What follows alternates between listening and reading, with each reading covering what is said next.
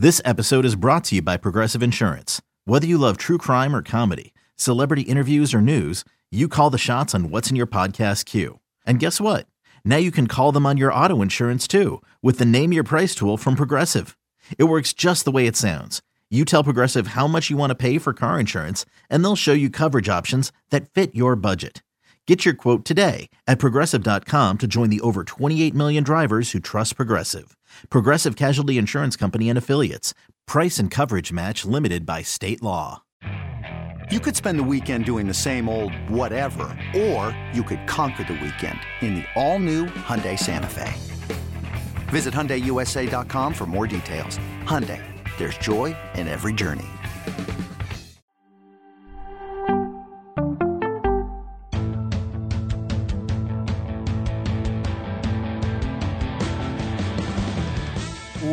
Up, everybody? Welcome to the Big Six Podcast, CBS Sports Daily NFL Podcast. I'm Will Brinson. I'm your host. Happy Halloween.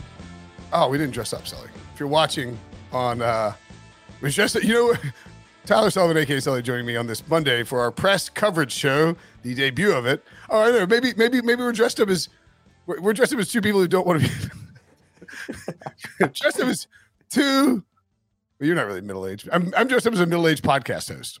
Yeah, sure, sure. Yeah. I, I was just telling Billy before you jumped on. I was, I was like, I should have dressed up. I have an astronaut costume upstairs. Oh man, it would have been I a- don't- would have been great. I don't, I, I don't, I don't expect you to, to watch like our show on so after, the, but like Breech dressed up as Mickey Mouse, but it's it's like Mickey Mickey Mouse. You know, it's like I don't the the the the the, uh, the the hood with the ears is like too floppy. Yep. So his ears are going everywhere, and like you couldn't. I- don't know. It didn't look like Mickey Mouse at all. He looked like uh, um, some sort. Uh, what was the movie? The the uh, the bunny movie. The the weird like. Um, Oh. oh god. But I'll be honest, I saw like your like the thing on you like you know a preview of it on Yeah, yeah, YouTube yeah, or whatever, and I saw the little squares of you guys. I actually thought Breech was like a Jedi because it kind of looked like he was in like a hood or whatever. I was like, oh, Yeah. right, he's doing some Star Wars thing or something. But He looked more like Donnie Darko. okay. That's what I was going for. You know, because Darko's got those little floppy. Yep. Yeah. Uh, it was like, like a like a mouse version of Donnie Darko. It's awesome. That's actually what Breech was dressed up as. I, Uh, I was I was buzzed Aldrin because it's got to be a drinking reference, right? So uh, you were buzzed Aldrin. yeah, it was uh over the weekend we went to a party and so Ah, ah, right, right, right, right. Because you are. astronaut had to be drinking. So yeah, yeah, and you're not. Yeah, yeah, yeah. You're still young and un, almost unmarried. Still unmarried. Still unmarried. Six million dollars away from remaining unmarried. It's very true. And there's Powerball coming up, so you never know. hey, you never know. Billy, that's where you could play. So you're telling me there's a chance, but whatever. Um, the, uh, moving along, we're moving into the actual show. Let's talk some Zach Wilson. So we were, we were, excuse me, we were getting into this on Sunday night, and that's sort of like the plan for this show. Mondays at one, live on YouTube. It'll be in the feed, of course, the podcast feed. But the idea is one to like kind of pick apart, like take like some of the stories that come out of come out of Sunday that we can't like you don't really know about, uh, and we'll know more about you know as the you know as we get 24 hours out or 24 ish hours out from football, and then the other is like take you know maybe like, we can't spend 25 minutes. We're not gonna do that now, but you, you can't spend 15 minutes on the pod talking about Zach Wilson, um, just you know especially in a losing effort. But uh, you know you're you're a Pats guy. I, I assume that you. I mean, I don't know how many TVs you operate with on Sunday. Two more, one, two. Multiple two, yeah. Yeah, yeah, two. Yeah, you're right. You have Two two and then like uh but like you know, I can use my laptop and stuff. So it's Well, yeah, yeah. But I mean, the point being is like you probably have because you live in Boston, a screen with the Pats game on. yes, that is Yeah, true. so like- like, I mean- there's a dedicated screen to that. Correct. Which is probably awesome for the last 23 years. A little less awesome now. Yeah, not so you, you much feel a little more like a Panthers fan now. Yeah. like, like, like I, have- I, you know, the Panthers are the local team. Like I was watching the Eagles Steelers game, uh, but like you know, I always have it. I have an HD antenna, and so I always keep one of that on you know on a local game because you're ahead.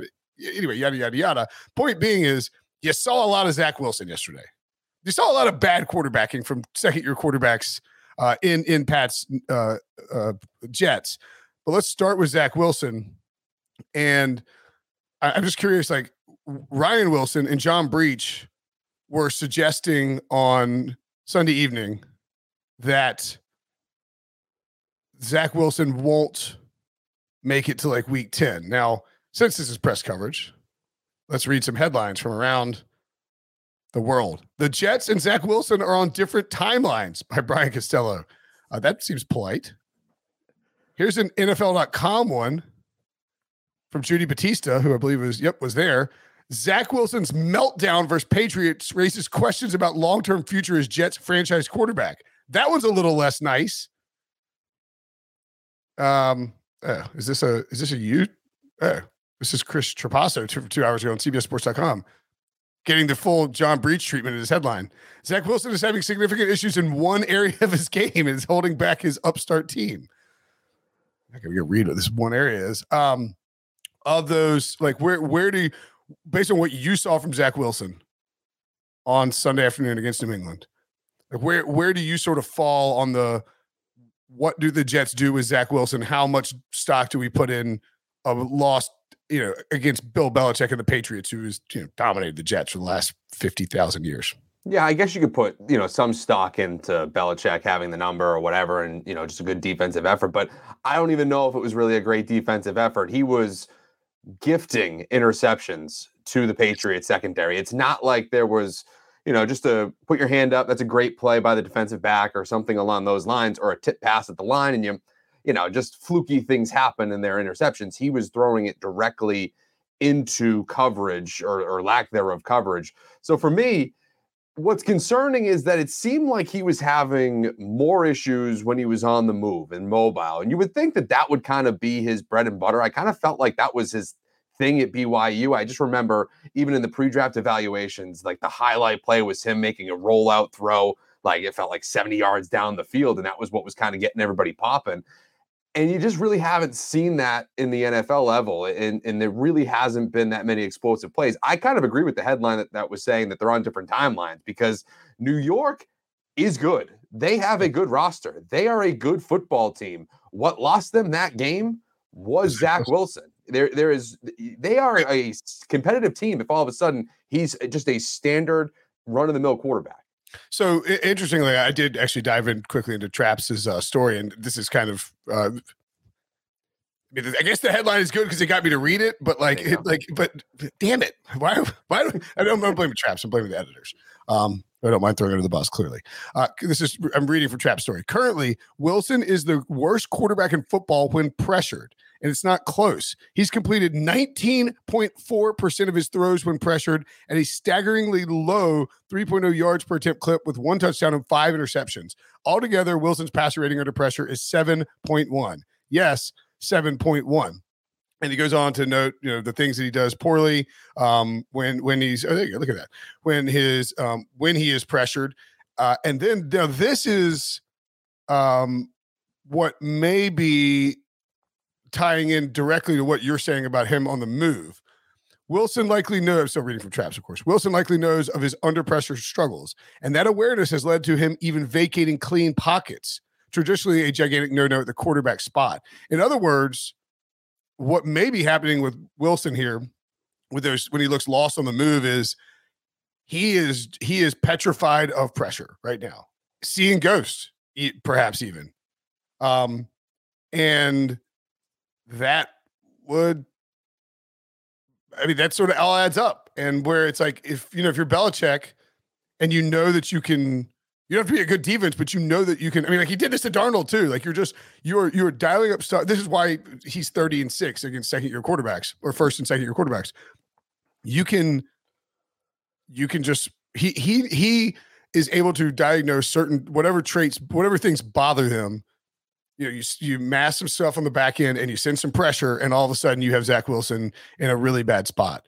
Uh, my thing though is that like this Jets team is even if they're good, I think they're I think they're pretty good. I don't think I don't think they're like I mean, I don't think they are as good as their record is. No, no, no not by any stretch of the imagination. Right. So like I, I, guess I mean I guess what I'm trying to say is like I I can't, I don't understand the idea that you would bench Zach Wilson. Like Ryan Wilson was saying, like do it for Mike White. yeah, I would agree with that. I don't think that I think you have to take with the New York Jets a big picture view of the organization. I, I, I don't think that this is a team.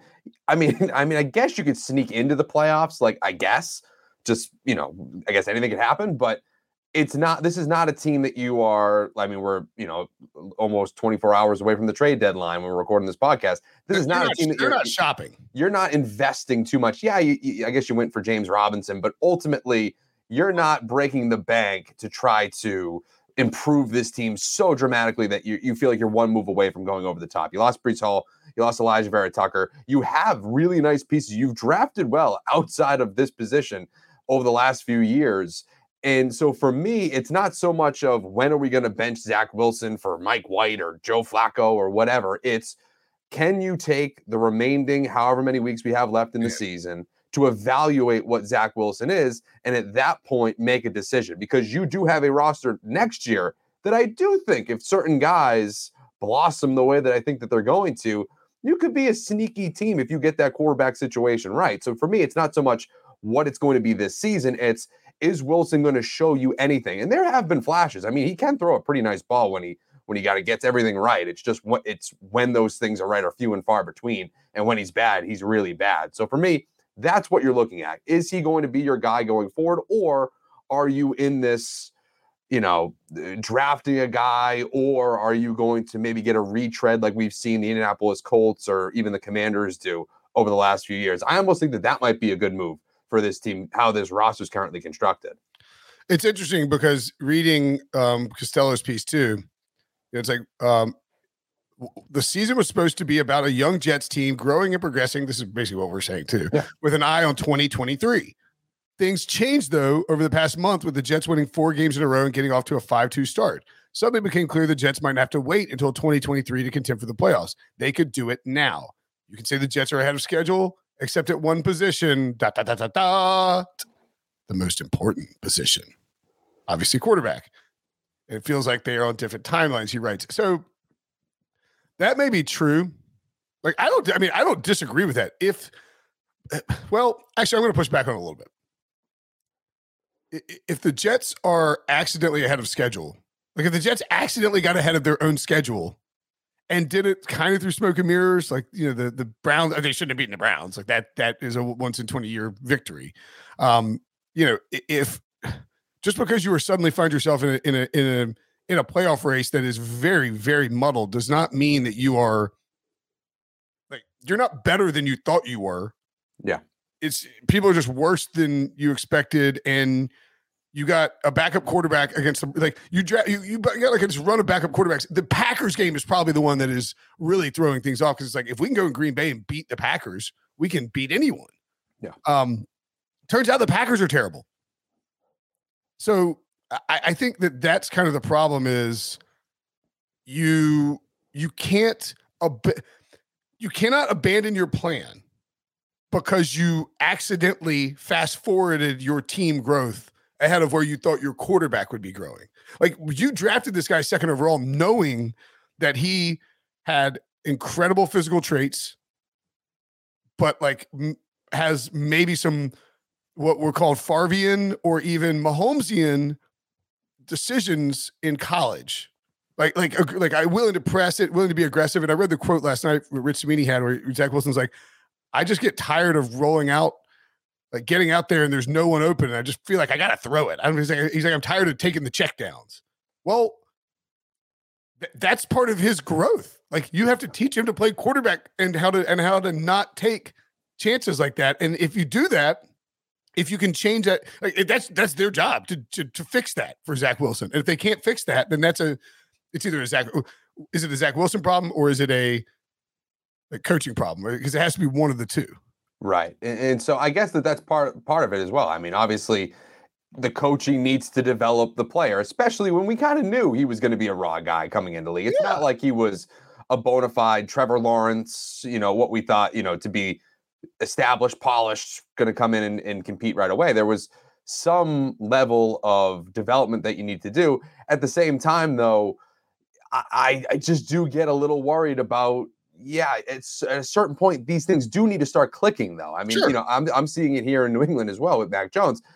It just doesn't feel like it's clicking at all, really. And so with Wilson, yeah, you know, you can throw away some of the some of the decision makings and say, yeah, you know, he's a young guy developing, but you you also you can't completely revamp the quarterback. Like I know what you're saying, like he, you know, he, he's getting tired of you know going with the checkdowns and stuff like that. You, you can't you can't go buy you can't go to El Rodeo and order dinner and then be mad that you didn't get spaghetti. Yeah, like you you you, bought what you bought you ordered the you ordered you ordered the dish, my man. Like you know, eh, eh, the other thing too is like, man, this uh this quarterback class 2021. I mean, what we have five in the first round? Uh, yeah, right. Uh, three. Uh, uh yeah. yes, Lawrence, yeah. Wilson, yeah. Lance, Fields, Mac. All right. I mean, and, and see, that's that. I mean, just sort of kind of build on the, the Zach Wilson stuff. Like, I, I, mean, one, none of those guys look like surefire franchise quarterbacks. I we I get in a fight with Ryan Wilson every week where he's just like just willing to throw Trevor Lawrence in in a dumpster. And like it's like, well, I mean, clearly he didn't work out, and, and I think a lot of people feel that way. Um, it, it's it is it is maybe too early to definitively call anything on any of these guys, or it is definitely definitively too early. It's early, yeah, of course it is.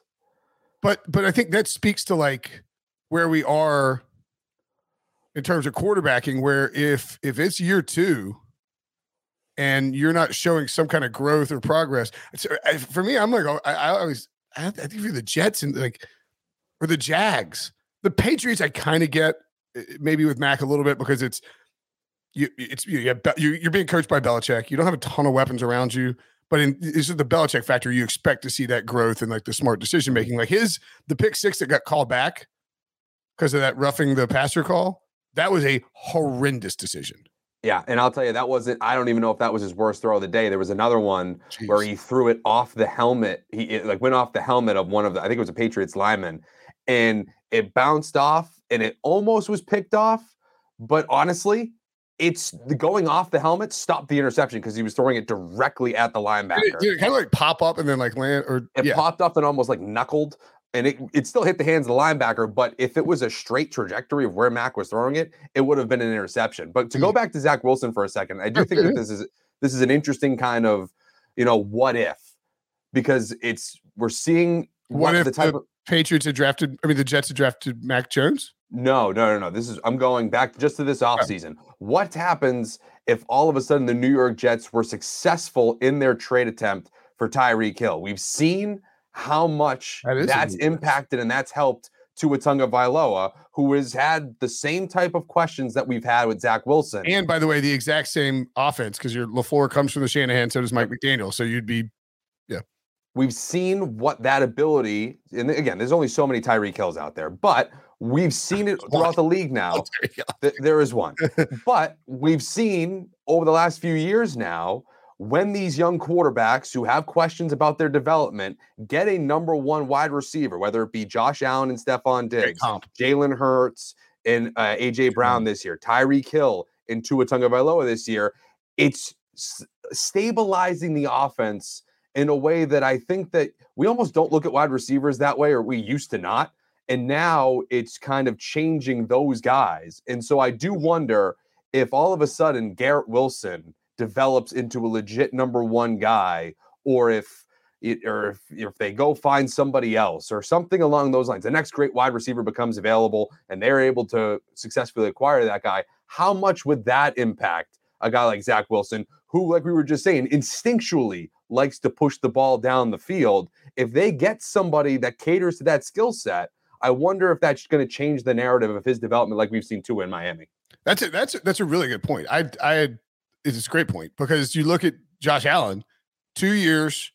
I mean, Josh Allen. I mean, Josh Allen definitely better than Zach Wilson through the first year and a half. I'm not suggesting that at all, but like, but you forget like the narrative around him dude, early on. Bury Josh Allen for the first year and a half of his career. Like, it, it wasn't until he got Diggs in 2020 that he took a massive, massive leap forward and became an MVP caliber player. No, I'm not suggesting that that will happen with Zach Wilson. The other thing the Bills did was they pl- they planned around they built around Josh Allen, and I think that the Jets have done a pretty good job of building around Zach Wilson. Mm. But it was getting a guy like Diggs, and there are only so when you say when you said there are only so many Tyreek Hills out there, what you mean I think is like there's only so many like alpha level number one wide receivers who yeah. Are going to be traded for. Now, granted, there's been a lot of them in recent years, like Diggs, Davante Adams, Tyreek Hill.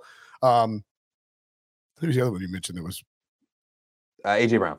Yeah, AJ Brown. Right, right, right. Um, and I mean, look, Hurts is a different quarterback this year. And if you you saw, I don't know if you saw the uh, clip of um, we, we talk about we talk about the, the Eagles after the break, but like the point being is, yeah, it would it would uh, it would behoove the Jets to try and get some kind of stud number one wide receiver for Zach Wilson because what you're asking him to do, maybe Garrett Wilson's great, but you're asking those two guys to grow to get to to make this leap at the same time. Yeah, which is is possible, but also more difficult because you have to like you you you were asking Zach Wilson to make this leap as a quarterback while with a guy who is not already a prof like a high level professional receiver, and you're asking this young receiver to make this leap with a guy who is not already a high. They they need they need. You're, you're right. They need that that alpha receiver who with some veteran experience who can maybe like allow Wilson like like in the same way that Waddle has now become just there's no pressure on Jaylen Waddle Yeah, and he's got he's like he's getting he, he's learning from Tyreek Hill at the same time as he's growing with Tua Tagovailoa, and th- that would that would definitely help the Jets. Uh, you know the offensive line stuff too. You know they they the the Bills and the Jets planned kind of similarly in terms of. I think it's very similar of how they're building themselves. Yeah, I think it's I mean, the they, model. They, they, yeah, they, yeah, it's like we're gonna get these like you know not middling but like you know veteran offensive line options who will keep it a little steadier in front of our quarterback. And so, yeah, I mean, I think Josh Allen's a good example too. Like, you know, he, he I mean, he was I'm trying to think, I'm trying to remember his 2019. I mean, they went 10 and 6. He did, he completed 58.8% of his passes, 20 touchdowns, nine interceptions. Like when he when he busted out in 2020, it was not like it was a not that it was a total surprise, but it was a insane leap forward. Yes, I don't think that anybody who people saw not, Josh Allen not predicting that. Right, right, and again, you could say that about a lot of guys. I guess, like you know, even Mahomes. Eh, whenever you reach those heights, you don't expect it. But at the same time, the way that Josh Allen emerged with the addition of Stefon Diggs, and I, and again, I'll say it again, with the addition of AJ Brown with Jalen Hurts as a passer, that has changed the way that we're viewing these guys. Now, Allen's a little bit more, I think, special because he is just, I think, a legitimate year in and year out MVP guy. I don't know if Hurts is there yet, but you can clearly see how much easier it stabilizes the offense, the pecking order in terms of pass catchers, it makes it so much easier. Like we're saying about Jaylen Waddle, there's not that much pressure on Devonta Smith. There's not that much pressure on Dallas Goedert. There's not that much pressure on those guys that maybe are a little bit too green to carry the offense. You kind of, yeah, as much as we say, oh, the timeline isn't right between the New York Jets around Zach Wilson and what Zach Wilson is on, yes, sometimes you kind of need to put somebody in front of that timeline to, to kind of pull everybody forward. And so that's one thing that I think that they should look at this offseason. I don't think that they should bench Zach Wilson or anything like that. I mean, if he really stinks up the joint, then you have the conversations this offseason. This is a team that was not afraid to get rid of Sam Darnold, who they drafted extremely high, and if they are set up for another quarterback. But ultimately, I think it's more of a let's continue to build around him. And then if it doesn't work out, then you move on. You're a great landing spot for another quarterback.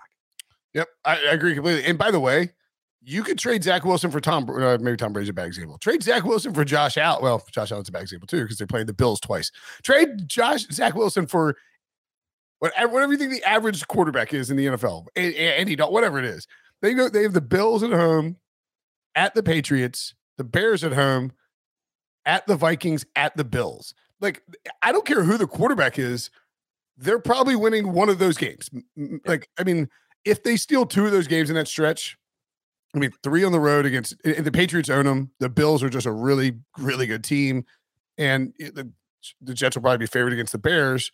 But like Minnesota's, I mean, also a good team. But I, I don't expect them to win more than one of those games, and that's not a Zach Wilson thing. No, yeah, that's, that's just a tough schedule. I mean, if you look at Tankathon, it's their they have the eighth toughest schedule in terms of strength of schedule remaining in this season. So it's right. It's not an easy sledding for this team. That also tells you that they've had a much easier schedule starting out. Which again, like you can't. We saw this with Carolina and when all the quarterback trades started happening. You can't accelerate your timeline artificially. If you do, that's when you get uh, like just don't accelerate your timeline artificially. That's all I'm saying. All right. Yeah. Let's take a break. When we come back, more press coverage. Robert Half research indicates 9 out of 10 hiring managers are having difficulty hiring. If you have open roles, chances are you're feeling this too. That's why you need Robert Half. Our specialized recruiting professionals engage with our proprietary AI to connect businesses of all sizes with highly skilled talent in finance and accounting, technology, marketing and creative, legal, and administrative and customer support. At Robert Half, we know talent. Visit RobertHalf.com today. Another day is here, and you're ready for it. What to wear? Check. Breakfast, lunch, and dinner? Check. Planning for what's next and how to save for it? That's where Bank of America can help. For your financial to dos, Bank of America has experts ready to help get you closer to your goals. Get started at one of our local financial centers or 24-7 in our mobile banking app. Find a location near you at bankofamerica.com slash talk to us. What would you like the power to do? Mobile banking requires downloading the app and is only available for select devices. Message and data rates may apply. Bank of America and a member FDIC. Might just change the name of the show to press coverage. You think you think it would go over well with the, the marketing people? I'm sure. Yeah, no, it'd be great. I, would have a mug that'd be worth some, worth something. Then. that's right. Yeah, yeah. I would have a. Uh, I'm sure I got some pick six stuff around here somewhere. Um, Cooper Kupp. We'll talk about this briefly, just because we won't. We record. We're on the East Coast. We record the show around one o'clock. We're not going to know about Cooper Kupp until later.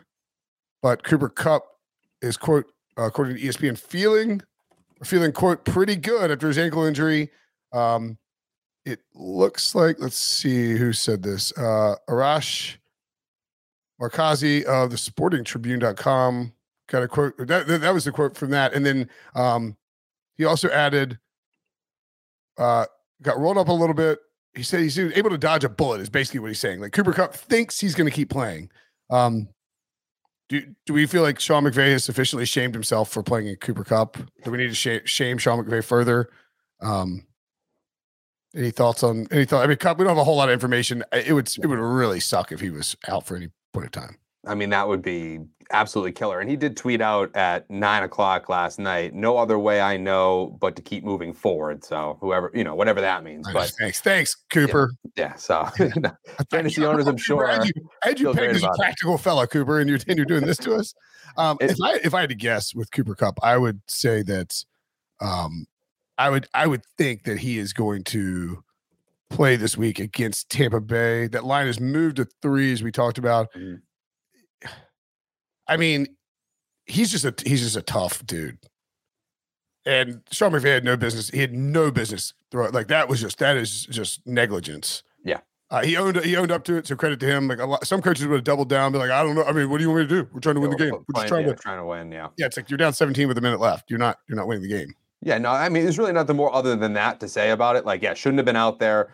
If he's missing any time, it is just a death blow to an already struggling Rams team because he was basically it offensively for Matthew Stafford. I mean, there really, eh, I guess Tyler Higbee's kind of had a little bit of a, a bump this season, but there really hasn't been any Allen Robinson a non-factor for me. And so if you all of a sudden take him out of the equation and you really can't even run the ball effectively, I mean, there's a reason why this team was going after Christian McCaffrey in trade rumors with the San Francisco 49ers. They feel like they need another legit playmaker and then all of a sudden you lose your best one, you're talking about a team that is going to be left in the dust possibly to the, you know, as crazy as it sounds, the 49ers, the Seattle Seahawks.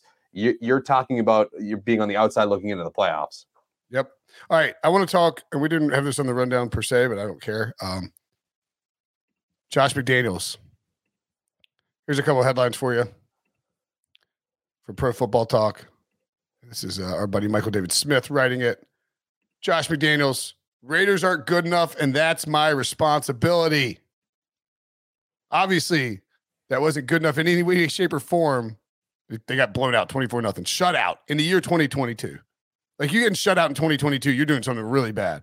And that's my responsibility. So I have to do a much better job of getting ourselves ready to go. Here, we're better than that. And I apologize to Raider Nation for that performance. And again, I own that. That's my responsibility. So we have to do much better, obviously, in every phase of the game to be able to compete with the team. All right, blah, blah, blah, blah, blah. We're going to fix it.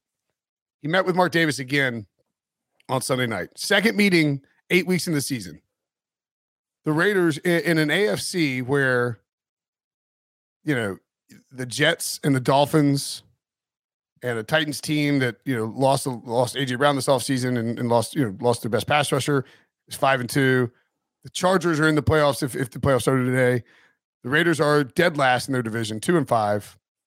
What I mean, I don't think that Mark Davis would fire Josh McDaniels after one year, but I don't know, man. Like, is I'm curious what you think about McDaniel. You know, you McDaniels with the Patriots forever, multiple yep. stints we saw how we saw he flamed out in Denver. What's your sort of take on how this whole situation in Denver, or excuse me, Las Vegas is unfolding? Well, I'll tell you this really quickly. I mean, obviously, you're like, I don't know if Mark Davis would fire him after one season, but if I asked you which owner would fire a head coach after one season, I think Mark Davis would be one of the first guys that we would mention, right? Well, Al so. Davis would be the first guy would mention. the question is like, is will Mark become more like his dad? Yeah. And now it's also, and, you know, I, I hadn't really thought that the machination is this, but I mean, like typically speaking, you know, when you, you know, when you depending on the franchise, certain franchises are less likely to waste money on coaches who aren't working for them than others.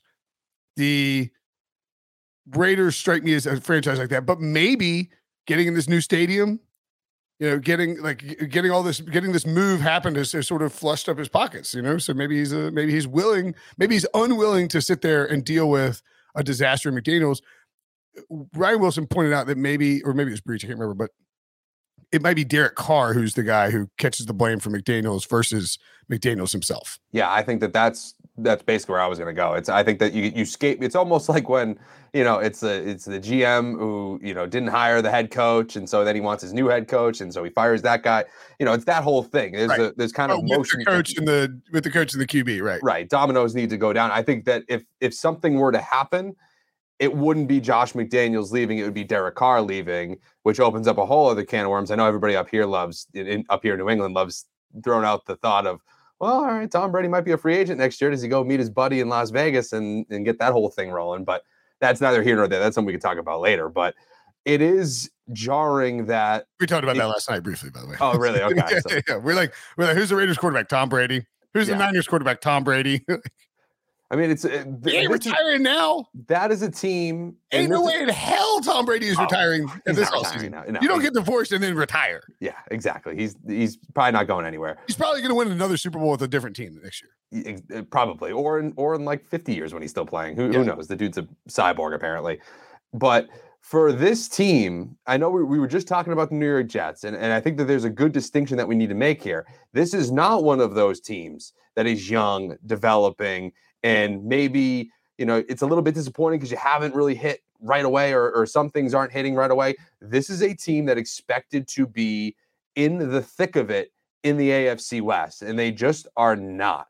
You have heavily invested players, whether it be Davante Adams, who you acquired and signed to a big deal, Maxx Crosby, who you signed to a big money deal, Chandler Jones, who you signed to a big money deal. They were going into this season thinking that they were going to contend, not just say, hey, we're building, we're building towards something. This was a team that felt like they could contend right away. I mean, there's a reason why they didn't get rid of Josh Jacobs when they declined to pick up his fifth year option. They were saying, we need this guy for the stretch run. And so, you know, this is a team that's, that's, totally feels like they should have been in contention. And you look down the list, a lot of these losses are one score losses.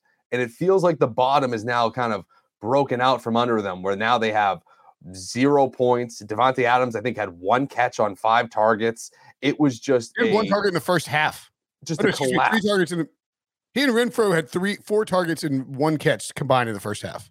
And so, you know, there were some things with Josh McDaniels when he was the play caller, the offensive coordinator for New England that were a little frustrating at times that I think kind of went under the radar because you know, oftentimes it was Tom Brady running the offense, so it, it worked out either way. Or even, you know, when it was Matt or Cam Newton or Mac Jones, you're like, all right, well, it's a twilight Cam Newton or a rookie Mac Jones, so you know, what can you really take out of it? But there was a lot of, you know, third and third and long draw plays that I remember being just completely head scratching, and I feel like I've seen a little bit of that with the Raiders this year. These guys party? It's like, do these guys party in New Orleans or something? Like, I, mean, that's the that's a great question. You would think a Vegas team would be used that's to. right. I was like, I like, I don't consider that like a Vegas team might go somewhere and like, like we got a throwdown. But I mean, maybe. But by the way, on the on the on the on the on the way that this roster is built, it is worth noting, that, and I think that this is probably a big time talking point for both Dave. Is it Ziegler or Ziegler? Uh, Ziegler. Ziegler, yeah, Dave Ziegler and Josh McDaniels. Dave Ziegler being the GM. Like, hey man, listen, Mark, you can yell all you want.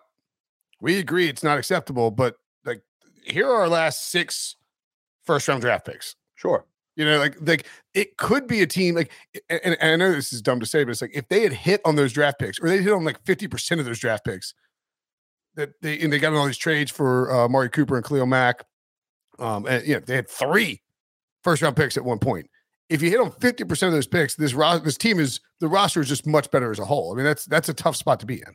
And I also don't want to, you know, I don't want to eh, like like you're saying too. I don't want to make excuses for them either. But Darren Waller not being in that offense, I think is a huge factor in this as well. I mean, when we're talking about not only Darren Waller, the player, but the fact that he's an elite tight end talent wise in the NFL and is paired with Josh McDaniels, who loves to utilize the tight ends in his offenses. I mean, even when even go beyond Rob Gronkowski and, and all those guys that were in New England, even when it was Hunter Henry last year, who is, I don't think is up to that level. I mean, we're seeing it this year. He's not, he's basically a non factor how much he was utilized in the red zone with Josh McDaniels, how much he was utilized in goal to go situations. That to me, I think is a huge loss for this Raiders team when you don't have a weapon like that that you were expecting and probably partially built your offense around not being in the fold there. So I think that that's a key piece to this too, why this offense hasn't really looked the way that it has, or at least it, what uh, you know on Sunday. I, I'm also worth noting like one one score loss to the Chargers week one on the road one score overtime loss, one score loss to the, the Cardinals in a brutal week two, like choke job. Um, one score loss to the Titans. Now they had to storm back to make it that way, but you know, it still happened. Uh, one point loss to the Chiefs, blew out the Texans last week, and then got blown out by the Saints. So like the Raiders looked awesome last week against the Texans, looked t- terrible against the Saints. Uh, it, it like, I, sort of wonder, is it I, were we maybe too quick to suggest that Davante Adams and Derek Carr would just pick off where they pick up where they left off in college, ignoring the fact that sort of like Russell Wilson and, and Nathaniel Hackett, you have a new head coach, not a first time head coach, but still a new head coach in a new on a new franchise running a new offense. Like every it's this isn't like they hired whoever the hell was coaching Fresno State to run the Raiders, and he comes in, he's like, "All right, boys, let's do." You know, he's probably June Jones or something. Uh, like, let's let's do the playbook right now. We do Fresno playbook. Um, you know, this is a complex Josh McDaniels offense, and Derek Carr had spent what three or four years learning. You know, Jon Gruden's insanely complex offense, and now you're sort of shifting gears. Like it, it, even with a veteran quarterback, it is asking a lot. It's not like he's coming in and McDaniel's has been there with his systems in place as a veteran head coach, like a Bruce Arians, like a Sean McVay. You, you know what I mean? Like it's like I think that all that being in flux, we during this huge arms race with the with the AFC West, we sort of ignored the fact that you know you still have a little bit of transition time here, guys. Oh, for sure. And and not only that too. I mean, yeah, I mean, I think that that's totally true where Josh McDaniels, I think it, I don't necessarily know this, but it just kind of feels feels this way when the Sean McVay, Kyle Shanahan type system, I feel like it's a little bit easier to retain quickly and, and kind of understand. It's easier to play through as opposed to what Josh McDaniels likes to run, who Julian Edelman has called tried to learn advanced calculus. Like it's right. it's it's a much more difficult offense to grasp. But on top of that, if you look through Josh McDaniels' tenure with the New England Patriots, they have never really had a number one bona fide wide receiver like they do in Davante Adams. Mm. So I don't know if and again, you're going to cater things to Davante Adams, you're going to, you know, make things work, but instinctually how the DNA of that playbook runs. That's why I referenced Darren Waller. He, he built a playbook designed to work for a Bill Belichick roster. Exactly. And like so to, to I, I, don't, if he's trying function, to, yeah, if, if, he's trying to bring that to Las Vegas, yeah, you kind of have some of the personnel like Hunter Renfrow, you know, scrappy white receiver that's just going to go over the middle, a great Darren Waller tight end. Those guys make sense. Davante Adams is the one that's a little bit of an X factor. I was going to be fascinated to see how that would look you know, eh, obviously, you know, he's it's it's been very up wide receiver in the NFL, but I don't know if that's necessarily how how they draw that one up. Like, you know what I mean? So here's, I mean, week one, 17 targets, 10 catches, 141 yards, and a touchdown. They, they lost, but I mean, it's good, you know, close again, close game against the Chargers. And you're sort of like, all right, hey, just so you know, we got Davante. Seven targets, two catches week two, 10 targets, five catches, 13 targets, nine catches, seven targets, three catches for 124 yards, average of 41 per pop. Uh, that was, they threw that, that four, fourth down against KC, right? Yeah. Like the bomb to, wasn't that KC? Yep. Yeah. Yep. Um, that's right, because they got up and then KC came back. Yeah. Um, eight catches, nine targets, eight catches against Houston, five targets, one catch against New Orleans. Like it's just been a very up and down season for Davante Adams. And, you know, like you take away, you know, so you have the week one show off, and then you have that the good game against Denver, and then the good game against KC, but really again, you know, fueled by some longer catches, which is no no problem with that. Just that like it, it is not the Davante Adams should go back to Green Bay, and everyone would probably be happier.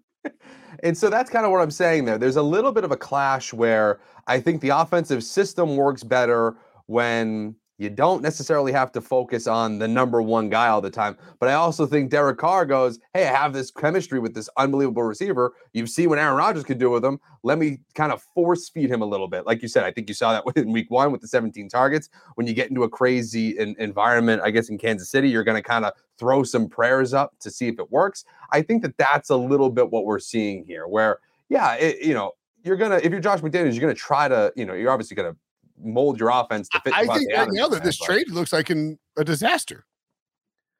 I don't know if I want to go that far. I don't know. It's didn't they, give- did they give up? Didn't they give up for first round? I Pick? they first round pick last year. yeah. So, So like, the, the- okay, at least the Packers are. It's not like Denver where they have to like the, the pick is coming. Yeah, it was last year's first round pick. So they, if you're two and five and you give a first round, a future first round pick, you're you. It, it- I don't want to call it a disaster. I did right. call it. So, so their so their picks are it's over now because it was a 2022 Yeah. first and a second. Yeah. So like going forward, you just pay. okay, yeah, that, that makes it all right. Disaster is probably unfair then because if, but I mean, like if you were giving away a top five pick, sure, sure. then disaster. Yeah. Um, it, there's still plenty of time for this to work out. But now, like, what happens if you move on from Derek Carr? Wasn't the whole point like to bring and Adams is from Vegas, I think. So I mean, it's you know, Yeah, I think general area. Yeah. yeah. So I mean, like he he wanted to get back there anyway.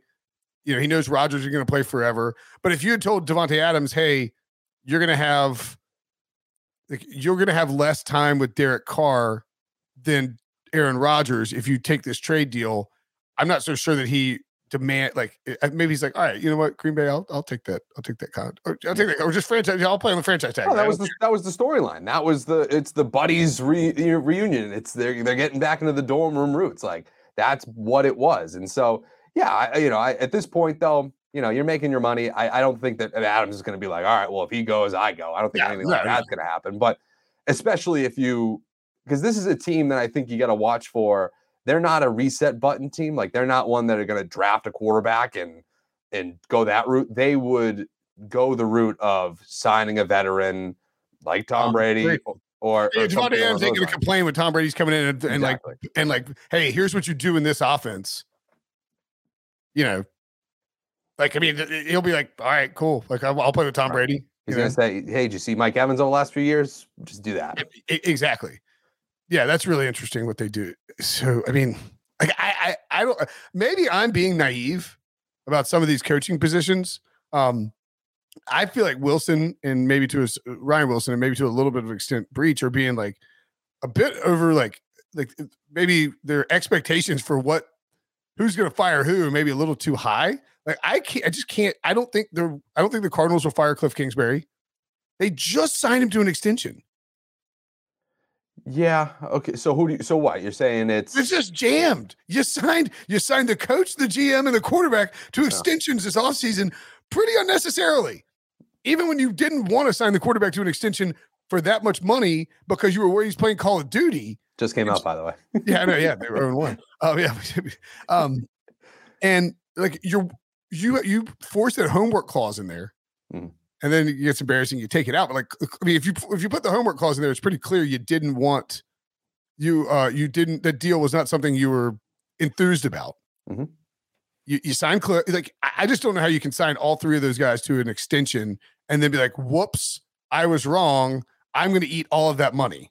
Right. Especially, you got to remember too with these head coaches, and I know you know this, but I'm just saying it to say it. Yeah, no. This is money that they have to pay. It's not like when you get rid of a player and it's all right, well, you're cutting this much off the cap and blah, blah, blah. And you're kind of, it feels like you're shaving off money.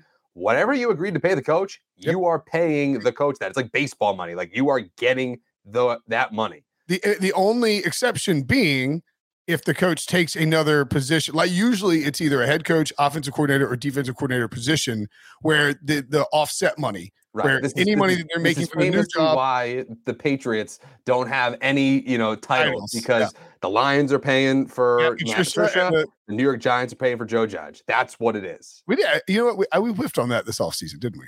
I didn't coming into the season. I, I we didn't when we talked about who's the OC. Oh, I've said that. Yeah, okay, yeah. I guess I didn't really like. That's de- I mean that's definitely a factor in it for sure. of course, of course it is. Yeah. Like, hey, you guys want to get paid? Sure, I don't care. Screw the Giants. Screw the Lions. Um, you fire my boys. It's why like Butch Davis, um, when he went to Tampa Bay after getting fired ousted in, Car- at Chapel Hill, was a special advisor to Greg Schiano. He wanted he wanted to get he wanted he wanted to make money from the Bucs, but he didn't want to lose the money he was getting from his buyout. It's why people perhaps erroneously assume that Matt Rhule will go sprinting to Nebraska. Now, I think if he if he gets offered one of those good jobs, he'll take it. But I also think he will be willing to take a year and like sit out and do the PR tour, the Mike McCarthy special. Like he'll go he'll go like hang out at PFF or something for a weekend. Right. So this is in, in and again, it's not this is what happens around the NFL. The Patriots are not the only ones who do this, but I, you know, but this is something that happened with uh Bret Bielema, or is I'm saying his name right? Bert, uh, yeah, you're saying it right. He was joining the Patriots staff under kind of a pseudo ambiguous title. And getting paid by Arkansas. and Arkansas kind of went at him. I think they were suing him. Um, they because they Oh, were wow. saying that they, he made no effort to find a high paying job in January 2019. Uh, you know, stop paying seven million dollars, blah blah blah. But like that's the kind of games you play here because these big corporations, these big franchises are on the hook for paying all that money. So yeah, no, I mean, if you're Arizona and you're Cliff Kingsbury, you're not doing it. I don't think you're doing it with Josh McDaniels you might be doing it in Denver. I think I think that that's probably where the most if we're going to follow this circumstance, that's the most likely because it's a new ownership. They're like, "All right, you know, this is a clear disaster. We didn't make this hire. Let's move on." And but other than that, it's, I it's forgot tough. about this Bielema thing. Uh, sorry, just re- just reading on. Sorry, yeah. sorry, I didn't mean to. I was I was re- No, no, no. I was reading it. It was like, um, I'm reading a Pro Football Talk. You know, they, he was getting 125 thousand dollars from the Patriots, which is hilariously like low for like a former like multi-time uh, college head coach as a and Arkansas accused him of keeping it artificially low. Um, he was getting 11.935 million dollars owed from Arkansas, but apparently i- i- his offset contract was like because it, it varies. Like there's no specifics. Typically speaking, it is a coordinator or head coach job that will offset it. Maybe not like a quarterback. You know, but if you're if you're hired as a quarterback coach, you're making more money, et cetera. Like he's just was, he's just getting that cash from the Patriots, but not a ton because he wants a thing. And then this court is this is great. The Patriots wanted to keep emails involving Bielema private, and they want a temporary order toward that end. But the judge in the case of the Patriots emails could come out at trial, which is probably why they settled. Because those emails definitely like, hey man, look, I don't, hey Bill, I don't really care what you give me. Uh, I just, like, I, I just want to make sure I get that Arkansas money. Screw them hogs, you know. Um, sorry, anyways, you're saying And, and believe and, and and and if- am I wrong? Did they not settle with Gruden too? Like when he when he resigned or was fired or whatever we're calling it, did the Raiders pay that whole or are paying that whole nut or was that something no, I they think- settled? I think that's right. Um, But just the point remains: there's very rare instances where yeah, they reached an undisclosed contract settlement. sure, it, it- but there are just rare instances where you settle or whatever. Tom Breech of CBSSports.com. oftentimes you're just paying that whole thing. So owners aren't that willing to just rid themselves of a head coach they know that they're still paying. Yeah, and and Gruden resigning Different controversy. It's a- it's a Right, different whole different ball of wax. But Yeah. I mean, that now the interesting thing about that is that the Raiders have now paid Gruden, so you you wouldn't be paying both Gruden and McDaniel's. Sure, sure, right, right. You're paying three coaches at that point. You can't point. be paying three coaches. just can't you can't be paying they just can't be paying three head coaches. Um, all right, good stuff, Sully. We will uh we'll be back tomorrow. Or you'll be back tomorrow. I will be. Look at you. I know. Just- hey, hey. Just embed yourself into this podcast and just just, Just, hope they just let you squatting it. at this point. Yeah, yeah, yeah. You know, you're you're always welcome here. We just Uh, become best friends. Yep. Dude, maybe I'll just maybe we should we should address some of his stepbrothers. All right, anyway. That would be great. I know. I love that movie. Uh, by the way, that's uh, it's uh, John C. Reilly uh, is one of those guys, Billy. In case you ever never heard of him, and Will Ferrell. I'm not sure if you heard of those guys. Thanks for watching. Thanks for listening. For Sully, I'm Brenton. We'll see you guys later.